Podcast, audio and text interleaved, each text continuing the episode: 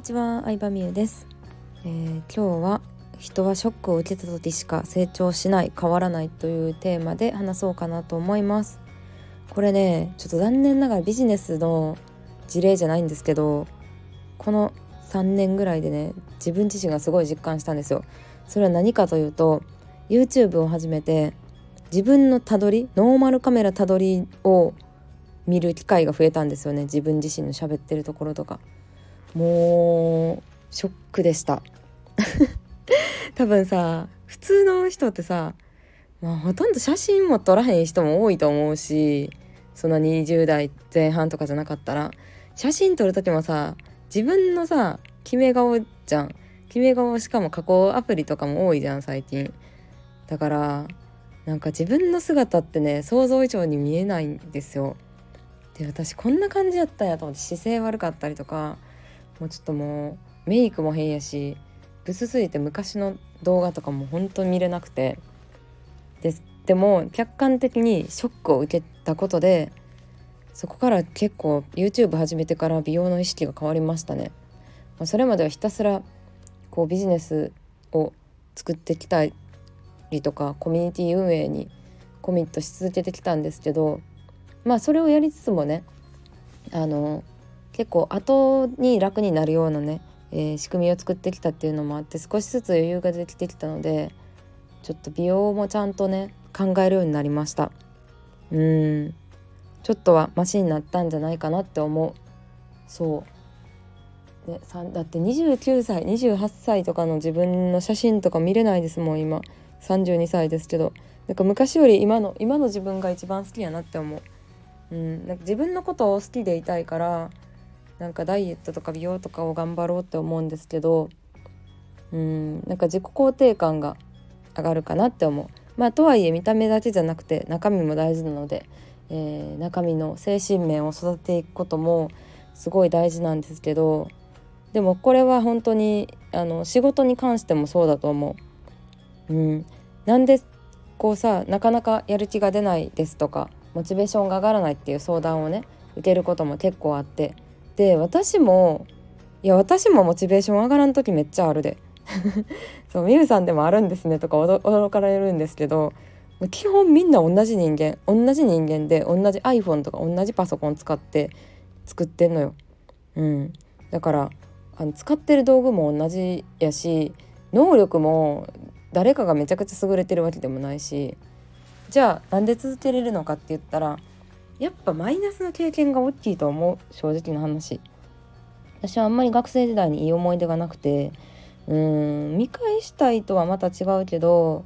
でも何かを成し遂げたいっていうのはずっと自分の心の中で思ってて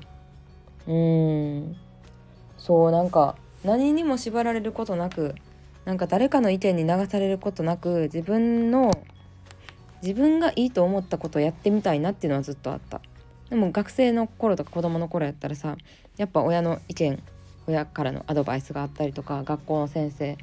うん、やっぱ自分よりも長く生きてる人のアドバイスを受けることが多くて、えー、会社に入ってからもやっぱり会社という組織に守られてるだけにルールがあったりしてなかなか本当の自分っていうのを出せずにいたんやけどもうねみんな人類全員そうやと思うんだけど自分がやりたいことをやるのがさ一番いいよ。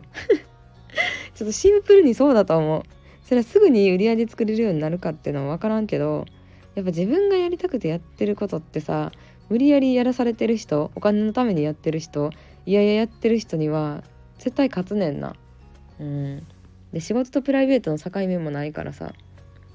そう。てか何の話やったっけ？あそうそうそう。でそうショックを受けないとダメって話なんやけどやっぱりなんか結構最近気をつけてるのはうまくいってるなって時ほどちゃんと危機感を持たないとあかんなとは私の中で思ってて。っていうのもうーんやっぱショック受けたりとかうん独立してから売り上げが全くない月とかがあったりするともうこれはマジでやばいと思ってめっちゃ頑張るわけですよ。そうそういう時代もあってむしろ借金してた時とかもあって。でえこれはやばいって思って頑張るんですけどてかやるしかないって感じですよね。もう。やるしかないもう沈んだから浮くしかないって感じですけどでもうまくいってる時ほどこうなんか調子に乗ったりとか天狗に乗ったりしちゃダメだなっていうのをいつも思ってて、うん、思ってるわけです。なのでやる気がないなとかなんか、うん、やる気がないなって言うとあれですけどあんまりなんかモチベーションが上がらないなって思ってる人は多分そういう人なんですよ。そういう人なんですよっていうのは大きなショックを受けないとなかなかこうモチベーションが湧き上がってこないタイプなんじゃないですかねって思います。うん、なんか平和な平和にあの平穏な毎日を過ごしててもこのままじゃ天狗になっちゃあかんなこのこの幸せは当たり前じゃないぞって自分を鼓舞できるというか自分で自分に危機感を与えれる人もいると思うんですけどでもほとんどの人はそうじゃないと思うんで、うん、ショック受けるべきだと思いますね何らか。ショック受けるのが一番の近道だと思います。でどういうふうにしてショック受けるかって言ったら自分よりはるかにまあ、ビジネスの場合だったら自分よりはるかに稼いでる人の集団に入る。うん、話もついていけないしみんな頭の回転も速いし稼いでる金額も違うから持ってる着てるお洋服とか行くお店とか話に出てくる金額とか桁も違うしでもうめちゃくちゃショックなんですよね。で、まあ、そこで頑張りたいって思ったら本物だと思うしうんなんかもうそこまでしてはいいいいわって思うんだったら別に全然それでもいいと思うな。うん。だからなんかあんまり自分を責めすぎないで。責めすぎないででもうんモチベーション上げたいんだったら定期的にショック受けることはやっぱり大事なのかなとはちょっと思いますね。私もショック受けるような人にたまに会ったりとかうんどうだろうな。でもたでも私個人的にショック受けるのあんまり好きじゃないからな。精神的にダメージ食らうじゃないですか。なのでうまくいってる時ほど危機感を自分で自分に当たるようにしてるかな。って思います。はい。なんか最後の方何喋ってるかほんま分かんなかったんですけど。参考になったら幸いです。バイバイ。